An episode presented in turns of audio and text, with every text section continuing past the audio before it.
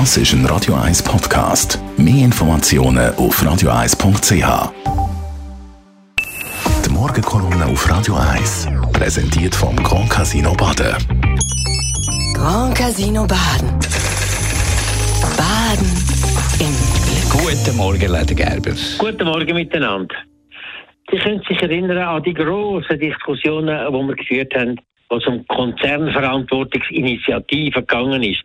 Da haben alle gesagt, rechts von der Mitte, die Schweizer machen das schambar gut eigentlich. Es gibt keinen Grund, irgendetwas zu unternehmen.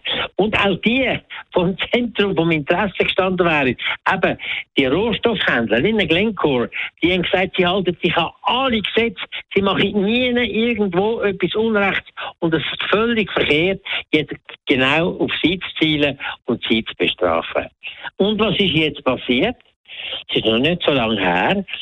In den letzten Tagen hat Glencore müssen sich beugen, dem Druck von der internationalen Anklage, hat sich müssen schuldig kennen, schuldig erklären für Korruption, für alles Mögliche, was nicht, man nicht darf machen und hat einen Buß müssen einsacken von 2,4 Milliarden Franken. Und wir wissen ja immer, was bei diesen Sachen rauskommt. Das ist nur die Spitze vom Eisberg.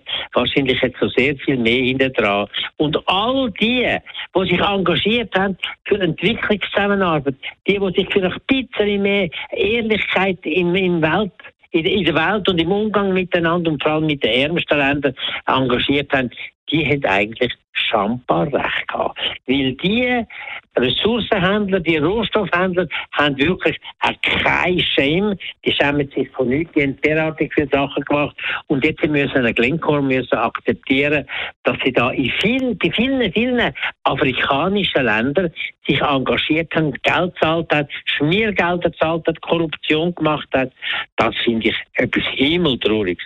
Und es ist vor allem etwas Himmeltrauriges, weil dann nur der eine Teil ist Glencore, wo man da bei uns kennt und wo man bisschen kann in die Finger nehmen kann. Aber auf der anderen Seite hat es die, die das Geld entgegennehmen.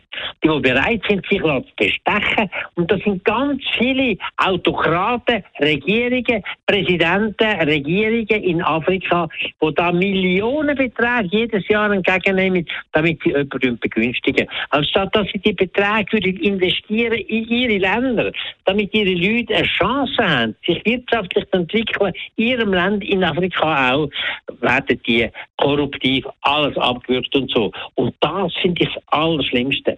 Und solange dort nicht etwas passieren kann, werden wir nicht Ruhe bekommen. Afrika wächst wie verrückt personalmäßig. In den nächsten 30 Jahren werden die 2 Milliarden mehr Leute haben. Die ganze Migration und der Hintergrund von all den Rohstoffgeschichten, das ist äh, ein Ding, ein Fass ohne Boden respektive. Es ist ein Thema, das uns wird verfolgen, das brennt, das wird unglaublich viele Probleme schaffen. Da müsste die EU, da müsste die UNO sehr viel mehr Verantwortung übernehmen. Die Morgenkolumne auf Radio 1.